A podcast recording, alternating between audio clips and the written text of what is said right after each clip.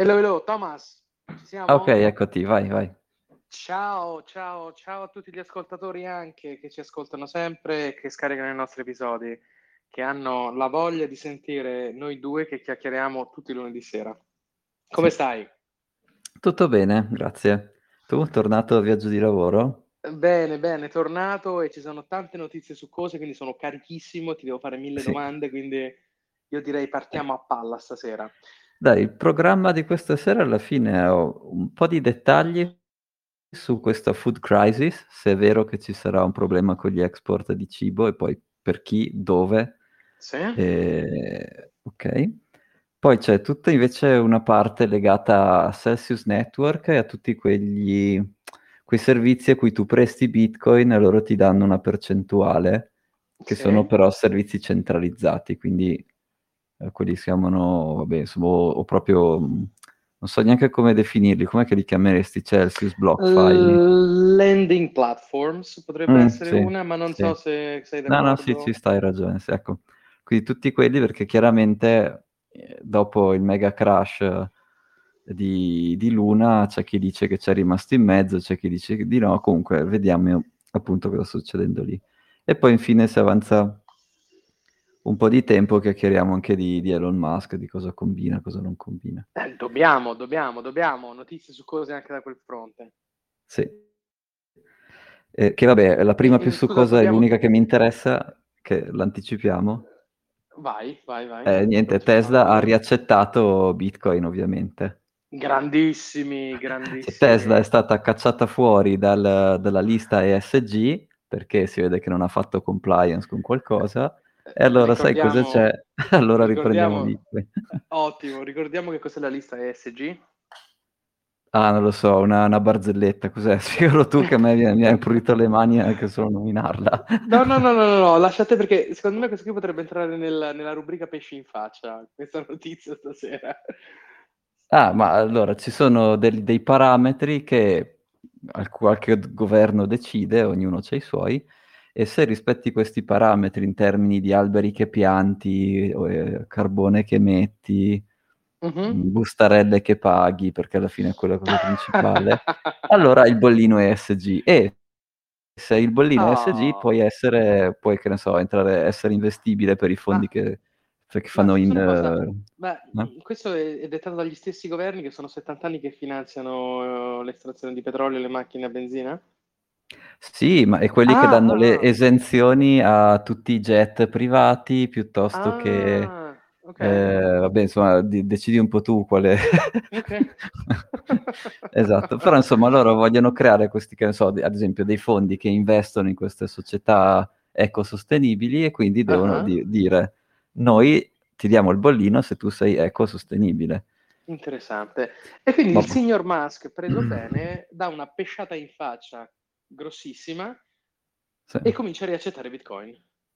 Sì, lui dice, noi abbiamo seguito eh, tutta la ricerca fatta da Bitcoin Mining Council che vede che Bitcoin è oltre addirittura adesso oltre il 50% già da fonti rinnovabili per le sue caratteristiche. Sappiamo già che lo puoi collocare, lo puoi mettere nelle zone remote dove c'è excess energy, bla bla bla bla, bla tutte queste cose qui. Quindi eh, è già più sostenibile di, di qualunque, di, di, che ne so, dei jet privati che anche secondo voi sono, sono SG compliant. Boh. Esatto, esatto. Benissimo, benissimo. E casualmente, casualmente, beh, con- continuiamo il filone, no? Ah sì, ormai sì, hai ragione. Eh, ormai, ormai l'hai, l'hai, l'hai instradato. E niente, casualmente iniziano a uscire anche tutte le delle maldicenze su Elon Musk e un po' di, delle solite ricerche di, di- contro Tesla che non riuscirà mai a scalare, Mhm. tutto coordinato, insomma. Quelle su Musk in particolare mi sembra di aver capito era un assistente di volo ehm, non mi ric- che, che le voleva comprare un cavallo. Sai che non mi ricordo, cioè una roba così ridicola che sinceramente ho detto ma what the fuck No. Oh madonna, oh madonna. Sì, adesso cominceranno le, le presunte accuse al signor Elon de- sul lato che finché ricordiamo non si arriva al terzo grado di giudizio, Bitcoin Cabana rimane una grande amica del signor, del signor Musk. almeno da parte mia, non so, non so te. Thomas. Ma allora, da, sai, appena tutto quel Dogecoin mi ha fatto un po' venire l'orticaria. No. Di per sé non, non, penso sia cattivo, c'è un po' di problemi suoi da risolvere, però ecco, diciamo che se non tocca Dogecoin sono più contento. ah, hai ragionissima, ma io credo che lì sia stato un vero errore che ha capito e che ha corretto, quindi la redenzione del signor Musk arriva a distanza di uno o due anni, non so quanto tempo fa fosse che... Mm-hmm fece quello scivolone, quello è stato uno scivolone. ah, al top, però... quando, quando, il prezzo di Dogecoin era al massimo, lui spushava, Co- come, come, gli shiller, come gli scammer indiani, quelli proprio ma... peggiori, era uguale. Quindi, boh. ma... Bitcoin Cabana si nemica gli shiller indiani. Bellissimo, bellissimo. bellissimo. E allora, ricordiamo che a netto di questo, diciamo, siamo molto amici del, del modus operandi del, di quello che pensa e fa il signor Musk. Ricordiamo che siamo felici del fatto che voglia estendere la luce della, della, coscienza umana oltre il pianeta Terra e fare macchine che non inquinano quello che abbiamo. Sì, Quindi... sì, ma questo è tutta una figata. Eh. Purtroppo c'è quella cosa di Dogecoin che mi ha un po' che è vero, è un neo. Ecco, tutto conf- tutto lì. Confesso ed hai pienamente ragione e hai pienamente il mio supporto perché anch'io la vedo come te penso che al netto del suo nerdismo sia stato un eccesso di hubris, un eccesso mm-hmm. di, di, di, goliardia, diciamo, che però ha pagato mm-hmm. caro, perché poi il mondo Tesla, il mondo cripto, che comunque il mondo Bitcoin, scusa, non cripto, che sono stati comunque molto vicini a livello di ideali, gli si è rivoltato contro. E sta cosa ha dato fastidio in tanti. Meno male che si è redento, meno male che hanno riaccettato Bitcoin e quindi forza Elon uh, contro tutti. Finché non si dimostra il terzo grado di giudizio, lì potremmo cambiare idea, ma per ora sì. tutte queste allegations sono allegations. Ah, ma ovvio, cioè è proprio, sei proprio col tempismo, tipo, ah sì, sei uscito, non vuoi esatto. accettare le nostre condizioni per avere il bollino? E allora beccati qua, proprio con... Vabbè, Volevi proprio... comprare un Mamma cavallo all'assistente di volo? Eh sì, figurati. Sexual harassment, stupratore. Oh. Uh, oh, vediamo, finché non dimostrate, noi aspettiamo, aspettiamo la legge che arrivi. Sì, sì, no, ma infatti. E niente, quindi dai, passiamo alla cosa della produzione di, di, cibo e di grano. Oh, cambiamo tema. Perché se ti cibo. ricordi, insomma, qualche, insomma, quando era iniziata la, la, crisi in Ucraina, anche qui su Bitcoin Cavana, eravamo un po' preoccupati, ma insomma, succederà il prezzo del cibo. Poi sì. all'inizio ero anche un po' meno preoccupato perché sì, vabbè, non, non, ho, non ci credo, cosa, quanto, quanto vuoi, come dire, possibile che nessuno troverà una soluzione.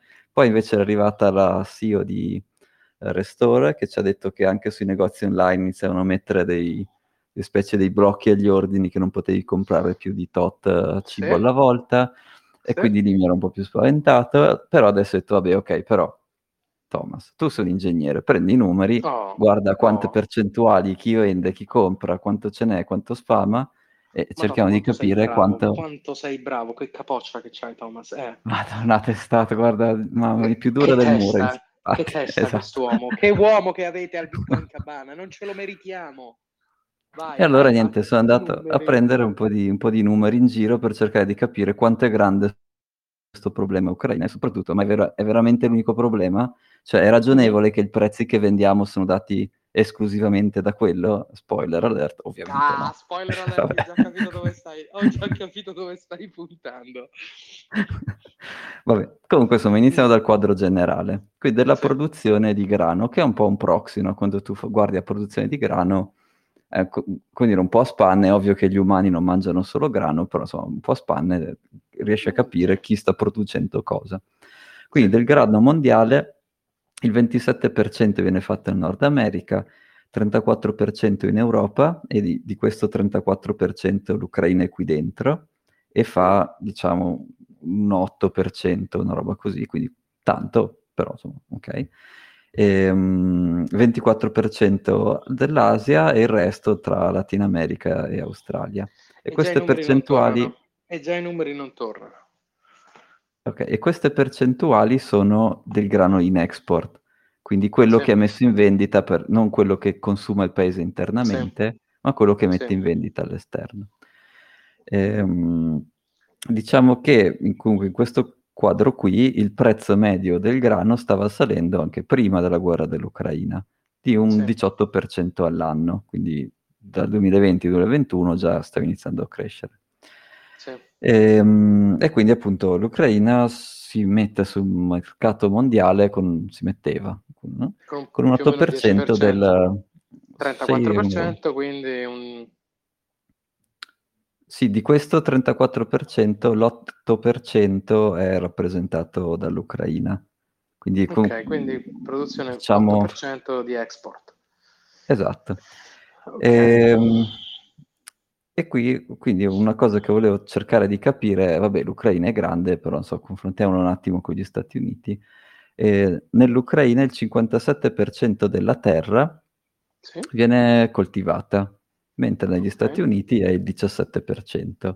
Quindi okay. una prima osservazione così super spanno cosmica che mi viene da fare è, vabbè, ma praticamente non è che c'è molto altro da fare in Ucraina, no? Quindi, come dire, io mi ricordo alcune volte che sono andato a fare un giro in macchina, che ne sono andato con la Fra, ma anche, anche so, da Boston a Niagara, e lì sì. non c'erano altro che prati, che alcuni erano coltivati, o che ne so, quest'inverno quando sono andato giù verso Santa Barbara o quello che è. Sì. Eh, non c'erano altro che prati, alcuni coltivati, alcuni no. Quindi, prima di tutto, il, eh, non vorrei saltare le soluzioni perché volevo farle per ultime, però sono la prima osservazione comunque l'Ucraina ha proprio tantissimo terreno dedicato a quella roba lì. Mentre oh. non è vero che gli altri stati sono così saturi, dire, saturi di produzione che non saprebbero più certo. bene, diciamo solo così. Certo. E una cosa comunque interessante è che eh, l'export è l'8%, la produzione mondiale quindi è il 4%, quindi l'Ucraina, diciamo, comunque verso tutto il mondo se tu dovessi, come dire, mettere in un raccoglitore tutto il grano che viene prodotto, quindi a prescindere che sia import o export, l'Ucraina sì. produce più o meno il 4% di quella, di quella raccolta lì. Vogliamo quindi, citare la fonte di questi dati? Eh, questi li ho presi da World Food Program, da un articolo. Ok. Eh, oh, quindi, poi quindi, magari lo... Da, no, dati super ufficiali, insomma, gente, cioè, sì, sì, ma basta cercare we, eh, produzione del grano, wheat export. Esatto, esatto, ricordiamo, ricordiamo ente delle Nazioni Unite, quindi super affidabile, ci fidiamo, ci fidiamo. Sì, sì, ma poi sono dati anche semplici da recuperare, non è che come dire, non c'è... Sì, c'è niente di oscuro, insomma, da, da andare a vedere. Ecco, e, e quindi comunque, come dire, su 100 tu stai mettendo in pericolo il 4, quindi sì, è tanto, può essere un problema, però perché è che è un, veramente un problema? Perché appunto ehm, tanti paesi non è chi è che importa grano, cioè tanti hanno la loro produzione interna, ma chi sono quelli che importano grano? E ovviamente eh, l'import è, diciamo, tutti i paesi un po' più poveri dove purtroppo l'agricoltura non è così sviluppata, importano. Okay. E poi ci sono alcuni paesi che poi lo vediamo più in dettaglio, come la Cina, che importano per altri motivi, cioè loro hanno la loro produzione, però vogliono anche avere delle riserve molto alte, e poi questo andiamo a vederlo dopo. E quindi okay. sostanzialmente quello che l'impatto di togliere questo 4% sarà sicuramente nell'Ucraina, perché lì chiaramente avranno bisogno di mangiare lo stesso. Sì. Um, e poi dove esportano, che è sostanzialmente eh, la parte, diciamo, nord-est ehm, dell'Africa e Middle East. Quindi quella fascia lì, lì effettivamente... Nord-est dell'Africa e Middle East, ok. Lì hanno sì. bisogno perché non hanno tante coltivazioni, insomma. Di... E lì importano dall'Ucraina, esatto. Quindi noi di per sé non... Come dire, il fatto che anche se, mh, se non ci fosse quel grano lì, l'impatto diretto sulla giacenza dei nostri magazzini non dovrebbe esserci. Ci sono impatti secondari, diciamo, quello sulla giacenza dei magazzini non dovrebbe esserci. Ok. Ehm, vabbè, qualche altro dato in più? Ehm, Vai. Allora, il terreno dell'Ucraina gli è, gli è venuto molto bene perché incredibilmente è uno dei più fertili, Aziz. Cioè uh. è molto più semplice coltivare un campo di grano in Ucraina che non in Italia, che non negli Stati Uniti, quindi a parità di tecnologia il, il terreno dell'Ucraina è, è, è un, un'enorme pianura che quindi è anche più, più facile da gestire, no? non ha collinette, non ha... Uh, so, peccato che non c'è Andrea che ci poteva spiegare qualcuno dei problemi, però eh, già se hai una collina, andare su giù col trattore, a volte ci sono i buchi, devi riempire i buchi, c'è tutto, hai tutte delle lavorazioni che se hai un'enorme pianura non devi fare. Non devi fare, quindi è molto più fertile, tutta piatta, quindi sì. Poi ha, esatto, è anche questo diciamo, vantaggio che ha il, a sud al mare e quindi come dire, raccogli tutto, butti giù le navi e in teoria poi esporti dappertutto verso appunto Africa, Est, Nord, verso Middle East. E quello è diciamo lo scenario ideale. E ogni anno, prima della, di tutte queste crisi, diciamo che esportava circa un 40-50 milioni di tonnellate di cereali. Sì. E questi 40-50 milioni di tonnellate di cereali trasformati in calorie diciamo che sono più o meno quello che un 150 milioni di persone consumano in un anno. Quindi sostanzialmente okay. l'impatto di togliere questo 4%, questi 50 milioni di tonnellate di roba dal mercato è che 150 milioni di persone sono, diciamo, su 8 miliardi, sono, diciamo, più a rischio di, di cibo. E poi un po' di statistiche anche su quello, e però cosa è successo? Quest'anno il, l'output è ridotto circa del, di un bel po', cioè a marzo hanno esportato un quarto di quanto esportavano gli anni precedenti, eh, perché okay. ci sono chiaramente tutta una serie di problemi. Ad esempio, il più grosso è che tutte, tutti i porti sono chiusi, cioè le, eh, nessuna nave attracca i porti dell'Ucraina e, e sbarca le merci, non, tutta quella roba lì è bloccata. Che che se no i russi bombardano. Quindi... Eh no, infatti. Eh, cioè. e, quindi, e quindi hanno 25... Sì, hanno 25 milioni di tonnellate di cereali ferme nei loro porti, quindi metà produzione di, di un anno intero è di ferma che, che, che non riesce a uscire.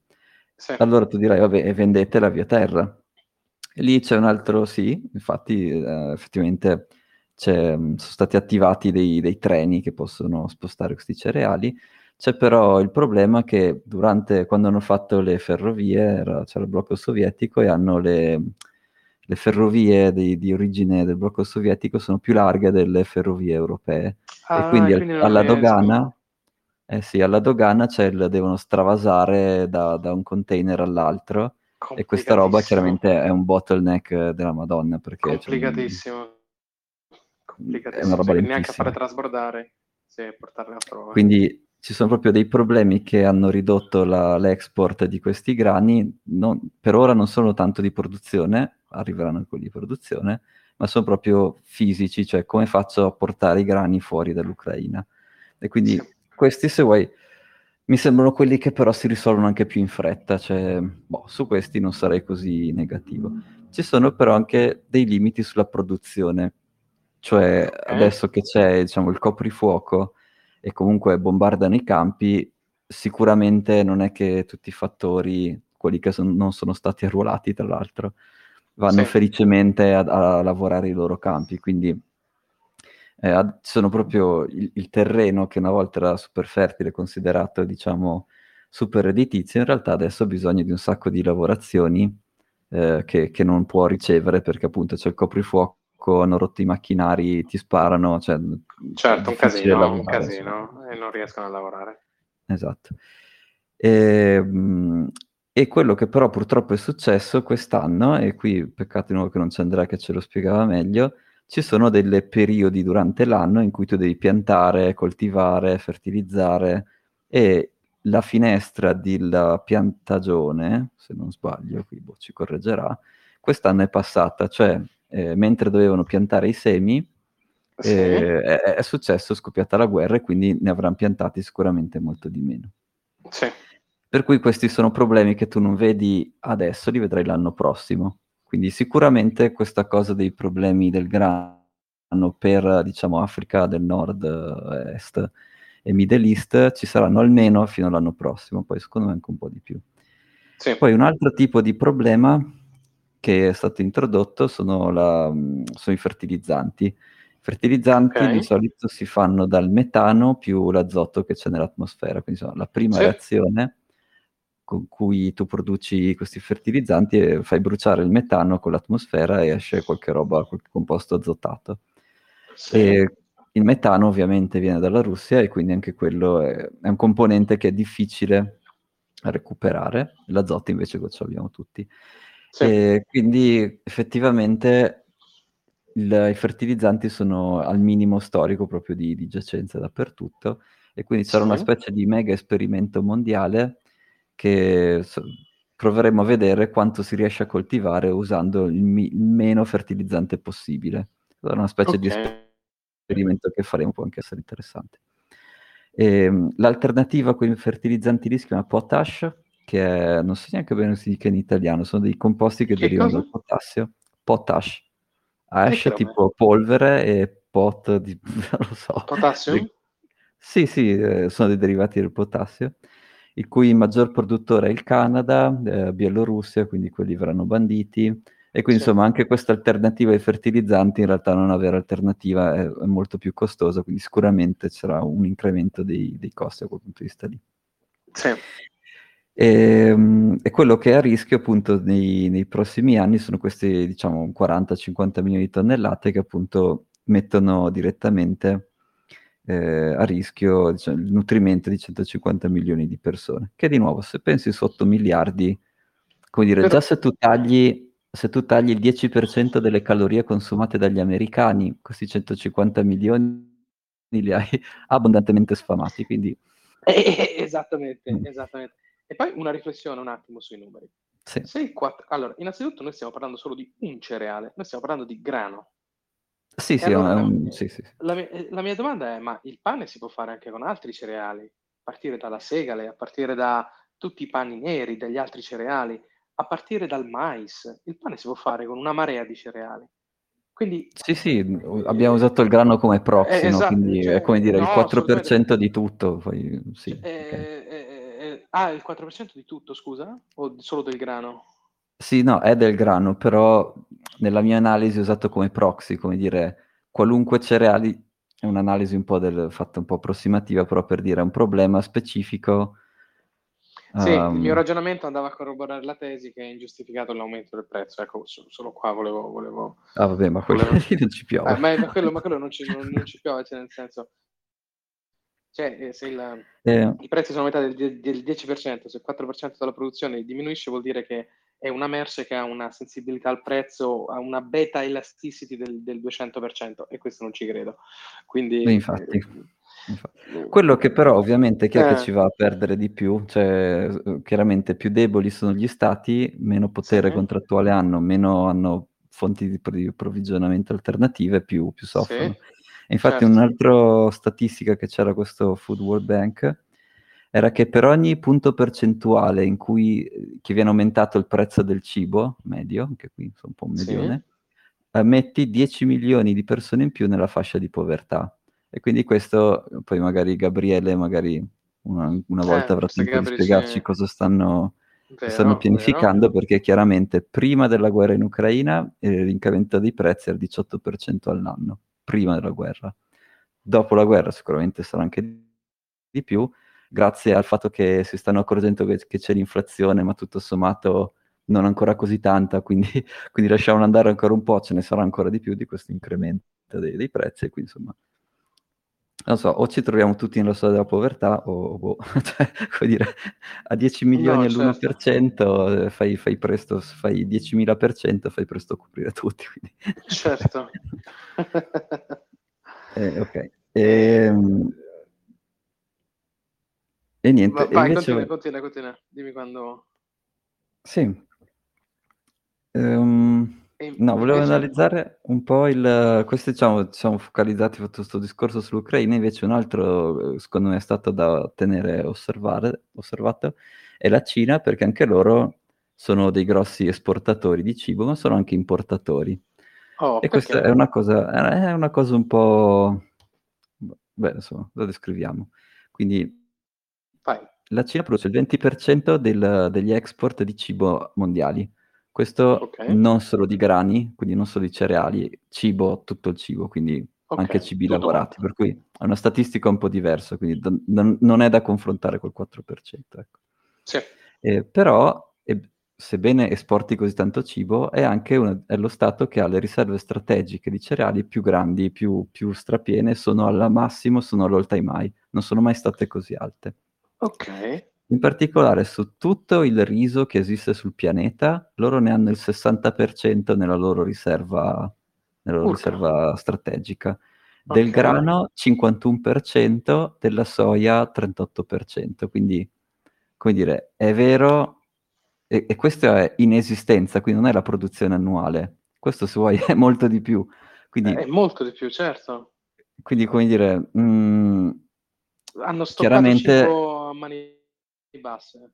Hanno stoccato cibo tantissimo. Dal 2020 in poi hanno sostanzialmente, eh, rispetto al 2010, nel 2020 hanno importato 5 volte tanto, tanto che il, nel, a novembre del 2021 c'era eh, questa cosa, non è che sia arrivata molto in Occidente, però c'erano delle... Mh, mm, eh, diciamo delle proteste nella zona mh, mm, su, su Asia, diciamo sud-est, sì, in cui il prezzo, che, protesta per il prezzo del cibo che era aumentato al 30% in un anno.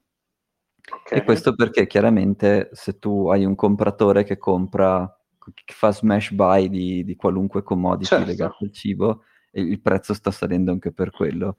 E questa è la strategia che la Cina appunto ha usato nel, nell'ultimo decennio di accumulare cibo e di comprarlo anche dall'esterno. E allora uno gli si chiede, sì, ma perché non se lo fanno in un terreno enorme?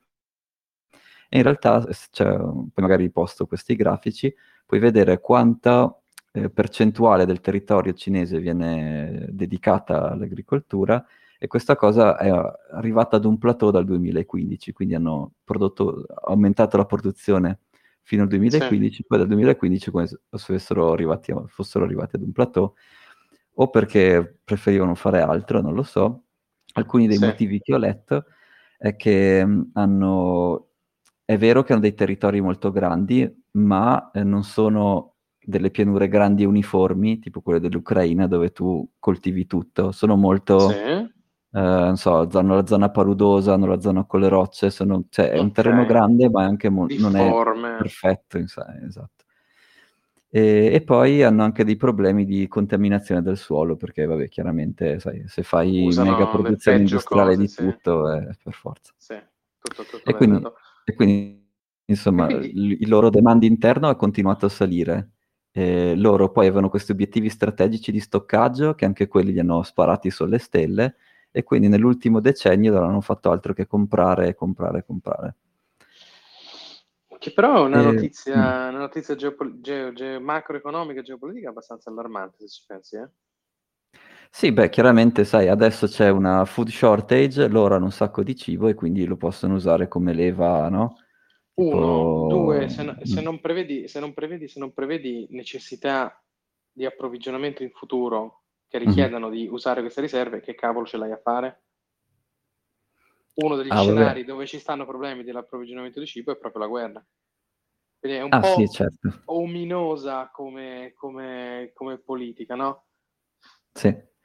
Oddio. Eh, c'è da dire che loro hanno anche, loro, insomma, quello che ho letto, c'è un ricordo ancora ragionevolmente vivo degli food shortage che avevano diciamo, negli anni 70 eh, che tra l'altro beh, il motivo per cui c'è la zuppa di pipistrello è che negli anni 70 il partito cinese, che avevano di food shortage, aveva permesso uh, a tutti di mangiare qualunque animale e quindi sì. vabbè, da lì che è nata la ricetta della zuppa di pipistrello.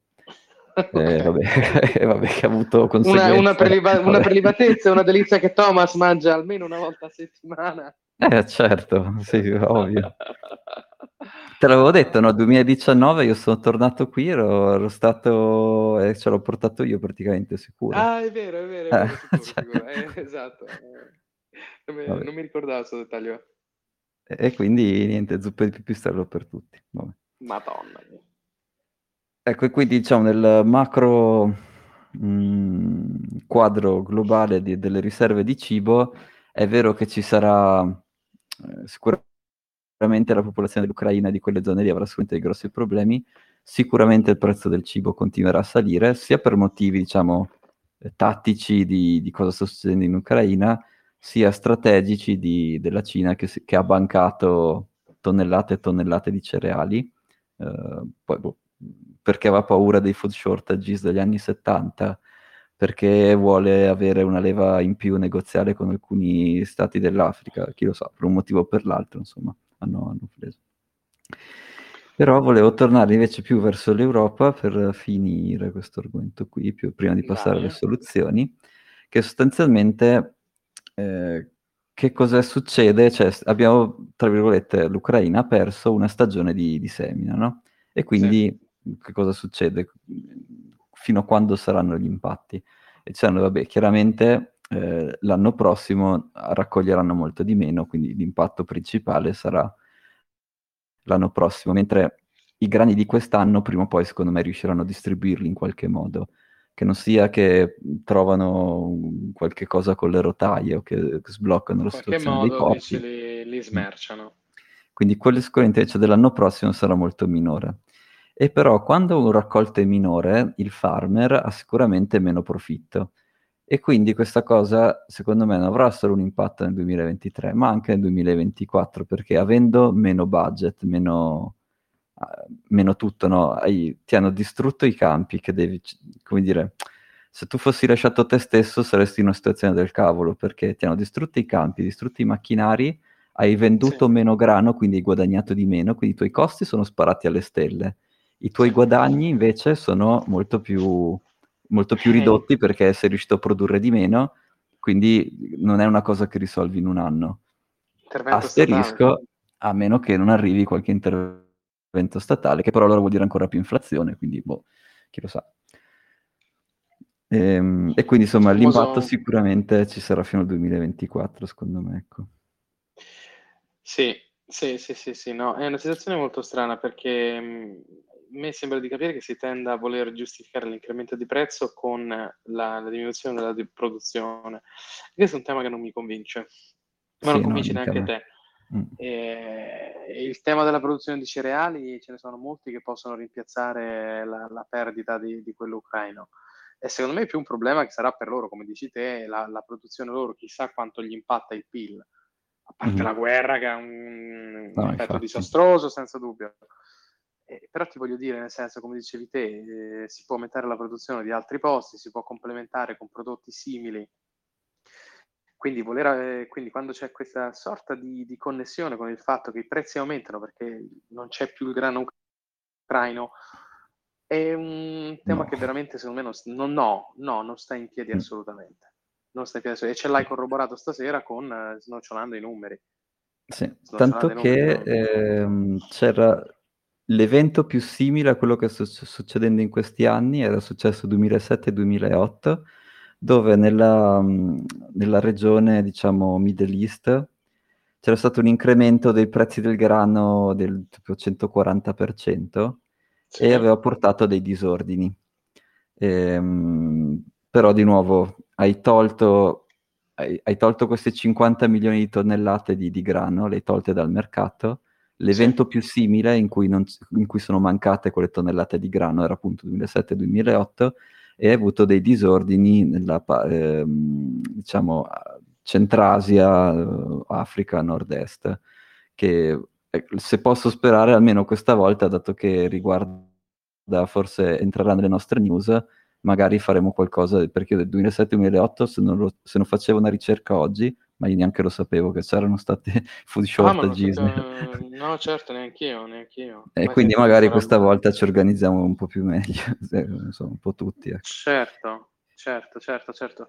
E, e pensando anche che non conosco i numeri, però mi sembra di capire che gli Stati Uniti producono una quantità di Gran Turco gigantesca per nutrire le bestie.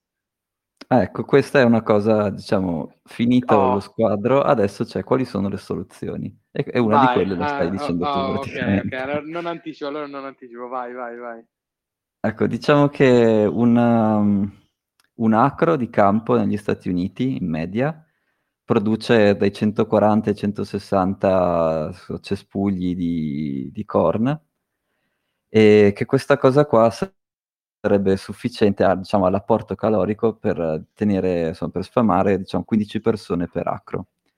Sì. E, però che cosa succede? In realtà questo, il corn non viene utilizzato solo per fare cibo direttamente, ma viene utilizzato un po' per fare mangime per le bestie, ma soprattutto anche per produrre etanolo. Cioè viene, il grano viene fermentato, certo, quindi certo. non solo, quindi non solo diciamo, la parte della pianta che tu non mangeresti, ma anche parti della pianta che tu mangeresti, vengono usate per produrre questo etanolo che è usato una specie di alternativa al diesel. Le, aspe- no, aspetta, viene mischiato anche le benzine tradizionali. Quando tu vedi E10 al distributore di benzina, vuol dire mm-hmm. che quel litro di benzina è mischiato al 10% con etanolo. Ecco, e questo perfetto. etanolo è ottenuto non solo da, diciamo, gli scarti organici degli animali, perché non produrrebbero abbastanza insieme. Quindi gli esatto. pompano dentro il mais perché la, esatto. la fermentazione combinata dà Perfetto. un risultato esatto. incrementalmente. Quindi, per dirti. Ecco, e quindi che cosa succede? Che invece che produrre energia di cibo per 15 persone all'acro, eh, quello che esce è 3 per 3 persone all'acro. E per paragone, una fattoria a caso disorganizzata del Bangladesh probabilmente fa 4 persone ad acro. Quindi, come dire, c'è un'enorme dispersione di... Quindi già solo... Dire, eh, mm-hmm. Già solo rimuovendo l'utilizzo dell'etanolo, eh, già, già, lì hai già risolto il problema, anzi hai, uh, oltre che, che risolto, addirittura oltre di, che migliorato. Esatto, cioè è un problema facile perché la benzina può essere al 100%, non è che deve avere quel, sì. quel 10% di etanolo, è fatto per risparmiare. Esatto, e c'è però una ricerca di questi ESG, che vabbè li abbiamo denigrati prima, adesso non lo so, boh, insomma qualche ricerca la, de, delle loro mm. l'ascoltiamo anche, che dice che in realtà l'etanolo eh, usato in quel modo lì ha un, un, carbon footprint 24% maggiore della benzina normale, perché la produzione di questo etanolo, eh, quindi la mm. combustione e tutto quanto, eh, cre- e anche il, um, il, tipo di lavorazioni che fai al terreno, aumenta il carbon footprint del, della produzione per litro di benzina del 24% rispetto alla benzina normale. Quindi Okay. Cioè, è una cosa e disastrosa quindi... dal punto di vista umano, alimentare, eh, ambientale, quindi proprio dici già eliminando quello si risolverebbero tre problemi in uno. Esatto, e questo è un, quindi un tipo di, di, tra virgolette, di soluzione è eh, spostare diciamo, la vendita di parte di questi cereali, adesso abbiamo fatto l'esempio del, del, del, del corn, del mais per, del mais, sì. per l'etanolo e rindirizzarla verso il mercato alimentare. Quindi questa è la soluzione facile. Eh, di sì, cui, insomma, immediata, immediata, mi sentirei di dire che non moriremo di fame. Ecco. okay. No, no. Fosse no, solo no. per questo. E poi invece ci sono tutte quelle cose che appunto, perché la fattoria nel Bangladesh produce così tanto di meno della, della fattoria negli Stati Uniti, eh, e che ci vabbè, sono una quantità enorme di migliorie che si possono fare rispetto eh, al, certo. a, a, coltivarsi la terra come lo facevano cento anni fa, che sono dati da, eh, che ne so, puoi usare dei sensori per ottimizzare dove metti le piante, quando decidi di raccoglierle. Uh, ci possono esserci dei, non so, ho visto un sensore che attacchi alla coda della mucca e se questo si muove in modo un po' diverso, quello è un segnale da chiamare il veterinario che potrebbe stare male, quindi oh. ti permette anche di allungare la vita delle mucche. Ma eh, pensate, ma pensate.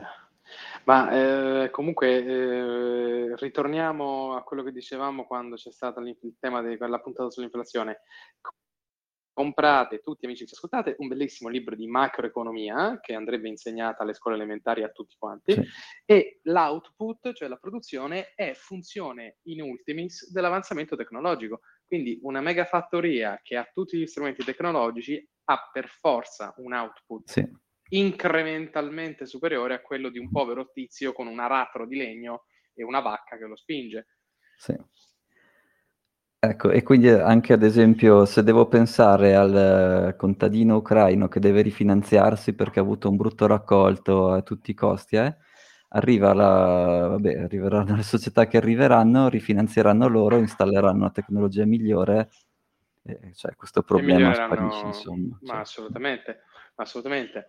E, poi anche sul tema, sul tema della, dei, scusa, dei fertilizzanti, quello che ho mm-hmm. sentito ultimamente in giro da qualcuno che coltiva la terra, però mm-hmm. quindi non so se sia un'informazione corretta o meno, è che tu, ad esempio, quando hai visto il grano, quando viene tagliato, ci rimane quello steppo, quel, quel pezzo di, di, uh-huh. di stecco del grano non tagliato, quella roba lì può essere rimescolata con il terreno e ritorna dei nutrienti al terreno, tra cui tutte le cose di decomposizione degli elementi organici, uh-huh. che non okay. farà come il potassio puro al mille per mille fatto chimicamente, però diciamo mantiene un buono stato di fertilità sui terreni e, e fa qualcosa. Così anche con uh-huh. le altre coltivazioni, se gli scarti organici vengono rimescolati con la terra quando la si gira, loro dicono si ha più o meno un un effetto, mm-hmm. diciamo, di damage control per qualche anno. Sì. E... Ecco, poi diciamo, l'ultima eh. parte di queste soluzioni è che noi non è che mangiamo direttamente la pannocchia, no? di solito noi mangiamo ah, prodotti certo. lavorati e anche in queste certo. lavorazioni sono sicuro che ci siano degli scarti, delle inefficienze, anche lì se tu hai dei metodi certo. per ottimizzare, eh, spazi via, da, come dire, anche lì poi sicuramente hai un sacco di, un 4% lo recuperi tranquillamente. Se devo pensare certo. agli scarti che vedo qui a Milano... Ma figurati. Oh. Ma, eh, cioè... ma, eh, guarda, io, io sono convinto, se noi andassimo a vedere la produzione di mais che viene data in pasto alle bestie e mm-hmm. ne mhm. riducessimo una frazione, colmeremo quel 4% in maniera enorme. Perché alle bestie danno mais per farle mm-hmm. crescere. Sì, sì. Quindi nel senso questo 4% è, secondo me, nell'ambito dello spettro dell'alimentazione umana abbastanza irrilevante, ti dico la verità, sì. per tutti i motivi che hai elencato finora. Sì. E infine, il nostro, per la gioia del nostro fantaportafoglio, tutto ciò che è genetica dei semi, anche lì sicuramente c'è qualcosa che si può migliorare, c'è di sicuro. Magari non in tutte le piantagioni, magari peggiori un po' il rendimento, però lo riesci a, far, a ottenere anche senza fertilizzanti, quindi c'è un po' di gioco anche lì sulla genetica che sicuramente, sicuramente si può fare. Ma allora ti dico una cosa buffa, non so se te l'ho raccontata prima. Parlavo con un tecnologo mm. alimentare recentemente mm. che sì. mi ha raccontato, non mi ricordo come, perché eravamo in un ristorante, c'era la pasta Senatore Cappelli, che è una varietà italiana che si chiama Senatore Cappelli. Non so perché. Sai che l'ho sentita da qualche parte? Vabbè, sì, ah, sì, sì, è un, mm. un, tipo di grano sviluppato in Italia negli anni 60 e questo mi fa, dice, ma lo sai come l'hanno fatto? Io ho detto, no, no, dice, ai centri dell'Enea, o dell'Enea, o dei, de, dell'energia atomica italiana, ai centri di ricerca, hanno preso mm. un chicco di grano, l'hanno bombardato col cesio radioattivo mm-hmm. e dice mille sono morti, sono diventati geneticamente, uno ha tipo, non so, raddoppiato la, la, variazione genetica, gli ha fatto, non so, raddoppiare, triplicare, non so, diciamo, il numero di semi, e hanno preso quell'unico pezzo di grano che bombardato col cesio aveva incrementato la produzione ed è nato questo benedetto grano che poi ha, sfama- ha, sfamato, ha dato da mangiare, molto, ha incrementato i raccolti italiani. Quindi sono sicuro che, come dici tu, diciamo, modi di incrementare la produzione poi se ne trovano, da quelli più rozzi come quello che è stato forse quello del senatore Cappelli a quelli più raffinati con la genetica. Beh, insomma, tanto, tanto rozzo non era figata. Cioè, Beh, no. è una figata, è una figata, bombarda il cibo con il cesio, il 99% non va bene, ma quell'1% che funziona funziona, poi... Sembra un po' una shitcoin, tipo no, guarda, ti prometto grandi ritorni, però poi meno 99%. È vero, è, vero, è vero, è vero. Colpo di scena, immagina se Luna riprende il valore. Impossibile. Fa... No, Impossibile. Ci, sarà il, ci, sarà solo il Dead Cat Bounce per rubare altri soldi ai creduloni, a parte quello no. È vero. È a vero, proposito di Dead Cat Bounce, creduloni e shitcoin, parliamo invece di, di Celsius o avevi altre note da fare su questa no, parte no, del no, cibo? No, no. Ti vedo che mancano 10 minuti, se no dai. Eh no, infatti. Sì, sì che poi Beh, Celsius è una... bello lungo. Eh, ma no, dai. Ma alla, alla fine il, la morale devi... è molto semplice, eh, però raccontiamo un po'. la tua morale è sempre molto semplice, non investite in shitcoin e tutto quello che non sia uh, self-cost di Bitcoin. Non prestate i vostri Bitcoin perché non ha senso prestare i vostri Bitcoin a nessuno. Comunque, insomma, diciamo che due settimane fa questa Celsius Platform era una landing platform e aveva tipo 16 billion di asset. E già, già e... col passato, col passato era una landing platform, il che vuol dire che sì, già sappiamo. Ah, ma magari lo è ancora, chi lo sa. Il 6 maggio aveva 16 billion. Due settimane fa, no, una settimana fa. Aspetta. Vai, Aspetta vai, quando apro il calendario maggio, perché... Il 16 maggio aveva... Allora, 6 maggio 16 6 billion. Maggio, 16 billion. Settimana dopo, 9-13 maggio, 11 billion. Mm. Settimana dopo, 16 di... 16-20 maggio undisclosed. ok. Vabbè, e quindi questo, è, questo diciamo, è l'executive summary, però elaboriamo un po' di più. Sì.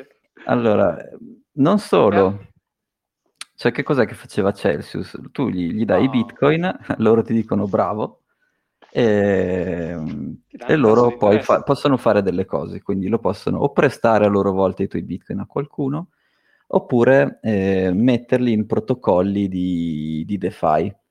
Uh, okay. direi co- come fanno a mettere Bitcoin in protocolli DeFi? C'erano dei wrapped Bitcoin, poi comunque i Bitcoin li vendono, comprano shitcoin, insomma, fanno cose e ti promettono dei tassi di interesse che vanno dal 6 al 17-18% e il 18% lo prendi solo se in realtà ti compri loro, sul loro token, se ti compri il loro token e depositi e prendi lo yield sul loro token, che si chiama sì. Cell.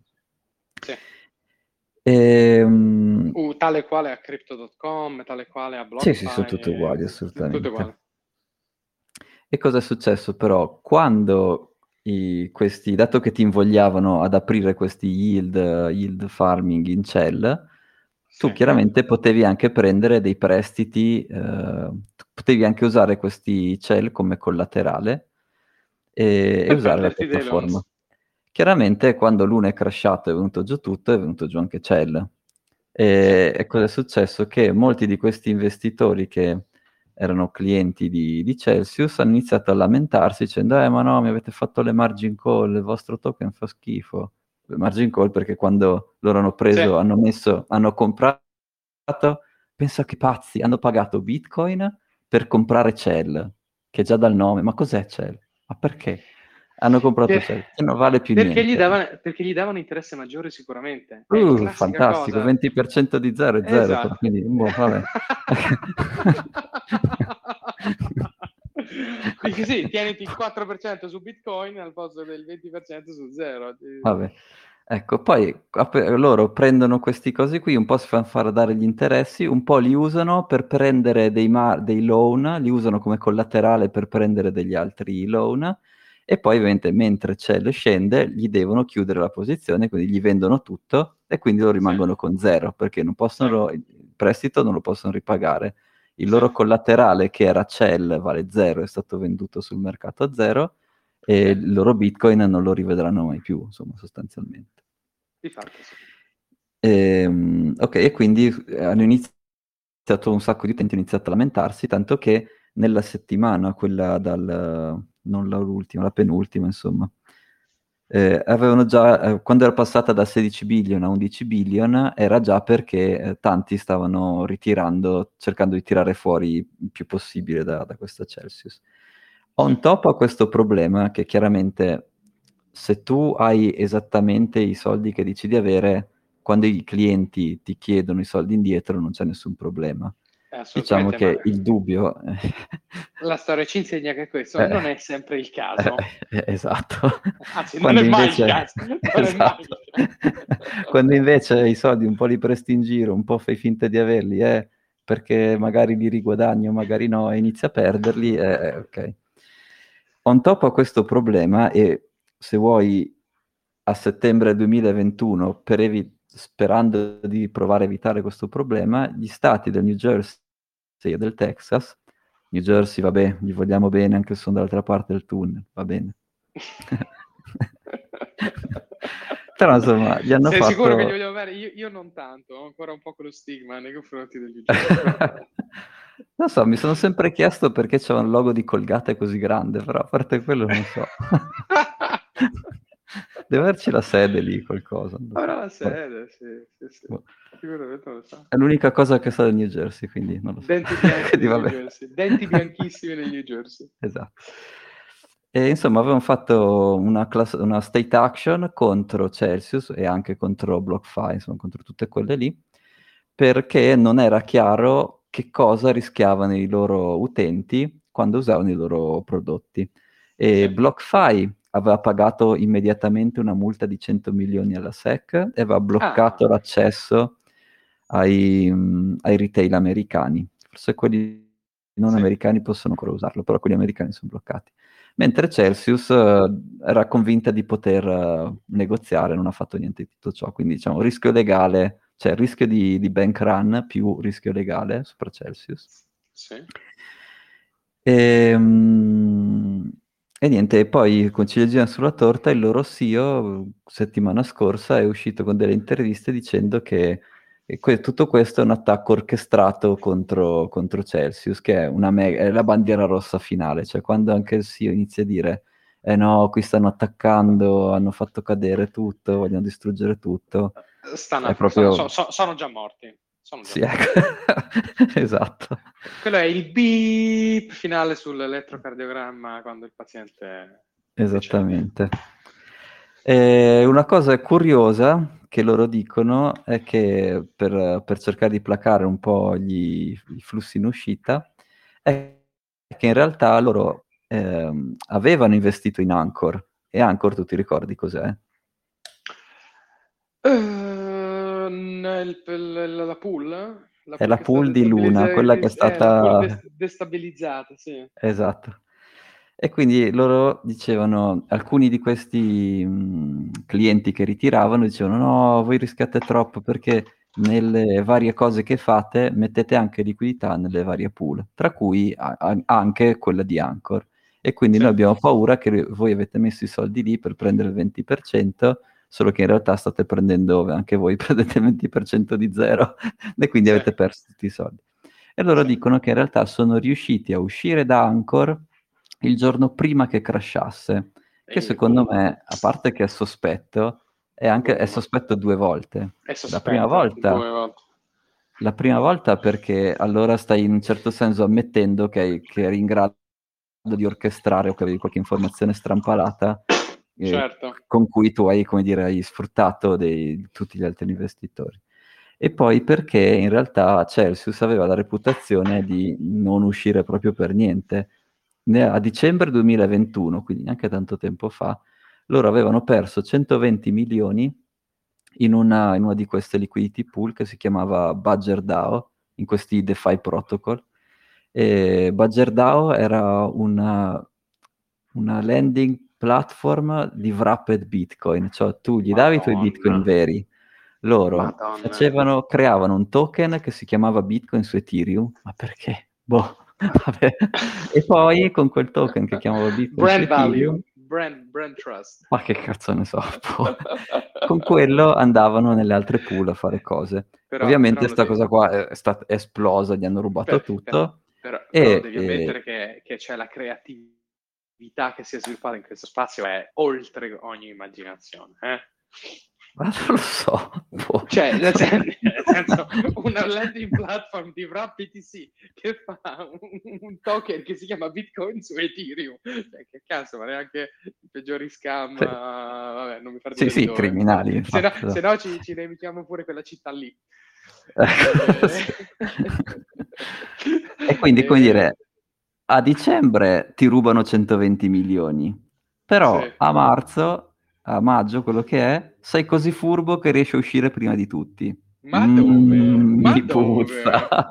tu sei stato, sei stato, sgamato di nuovo con le braghe esatto, calate. esatto, esatto, esatto. E, e comunque... No, beh, dell'H di dicembre eh, si sapeva già. Quello hanno detto sì, è vero, siamo stati accatti perché, boh, era dicembre, si sentivano buoni, non lo so. E invece questo di Anchor del, di maggio sì, è il CEO che dice no, no, noi siamo riusciti a uscire prima. Comunque tenderei a sottolineare che a dicembre 2021, se tu perdi 120 milioni e al tempo avevi 8 billion under management, tu vuol dire che hai perso circa il, to, to, il 2%? Quindi Beh, non sì. solo tu hai promesso di dare ai tuoi clienti il 17%, e tu hai perso il 2%, quindi come dire, pensate, il delta pensate. è sempre più grande, no? quindi Ma il buco secondo me esisteva da ben prima di, di questa roba di Luna. Eh, sai che ho appena avuto una, una, una connessione in testa? Mm-hmm. Che sta roba finirà quando sarà possibile investire in asset istituzionali, perché funzionerà pure al contrario, cioè che si genererà yield di qualche token dagli asset tradizionali. Non lo so, ho avuto, mm. ho avuto un flash mentre parlavi prima su questa cosa. Cioè, secondo me il futuro di questa... Andare, mm.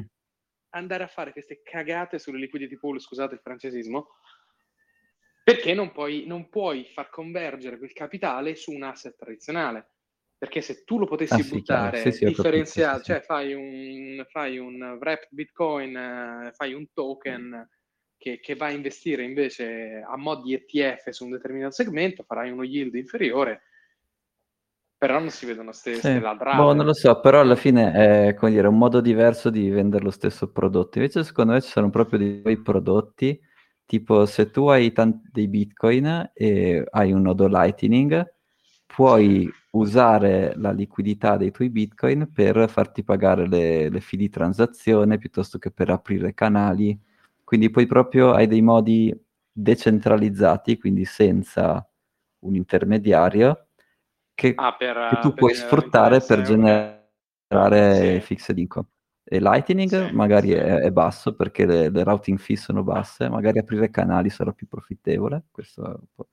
E poi c'è invece il CoinJoin Market, anche qui da capire co- come evolverà, però se i CoinJoin sono quei pagamenti in cui vengono mescolati i fondi. Quindi... Ah, me l'avevi, sì, l'avevi, ce l'avevi spiegato al, al Cabana, l'anno scorso, sì, mi sembra. Eh, sì, e quindi, come dire, c'è necessità, se tu vuoi fare di questi pagamenti già mescolati, c'è necessità che altra gente metta a disposizione la sua liquidità il, per essere... Il il spezzata sì. in pezzettini di modo che pu- puoi mescolare questi pezzettini. E sì, questa cosa sì. non è detto che la farai gratis, anzi sicuramente non la farai gratis, tanto che c'è questo protocollo che si chiama eh, CoinJoin Market, e siccome quello è proprio figo, che ti, tu hai i bitcoin, li parcheggi lì, lui li, li rompe in pezzettini e inizia a fare questi mescolamenti e ti guadagna una fee. Quindi secondo me i prodotti interessanti fixed income ci saranno, adesso però sono sì. un po' diciamo, embrionali. No, siamo ancora, sì, il 99% sono Far West. Sì.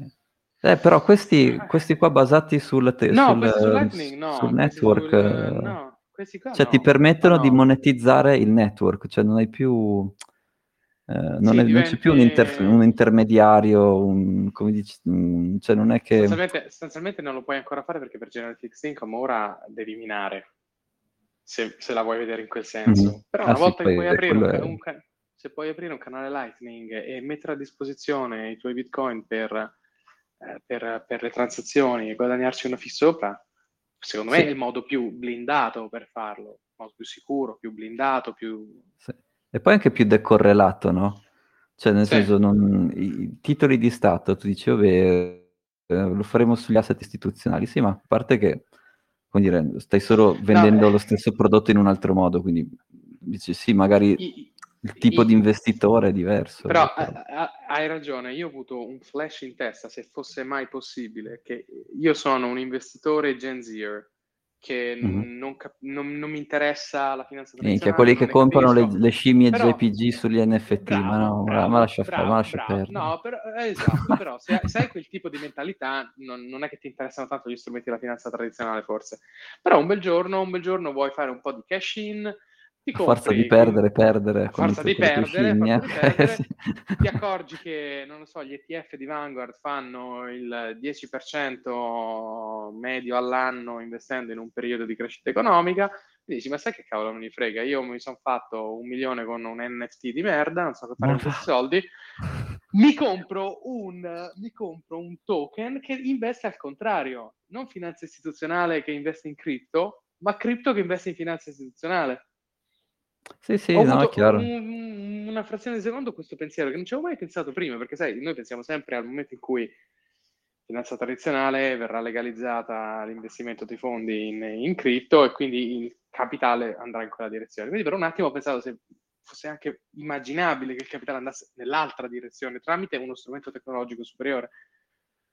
No, può essere interessante anche perché appunto magari introduce al mercato investitori diversi, quindi lo stesso bene si comporterà in modi diversi perché ci sono investitori che pensano cose diverse, quindi se no può essere interessante, anche no, se no. a me non eccita perché nel senso è lo stesso Beh, prodotto no, alla fine.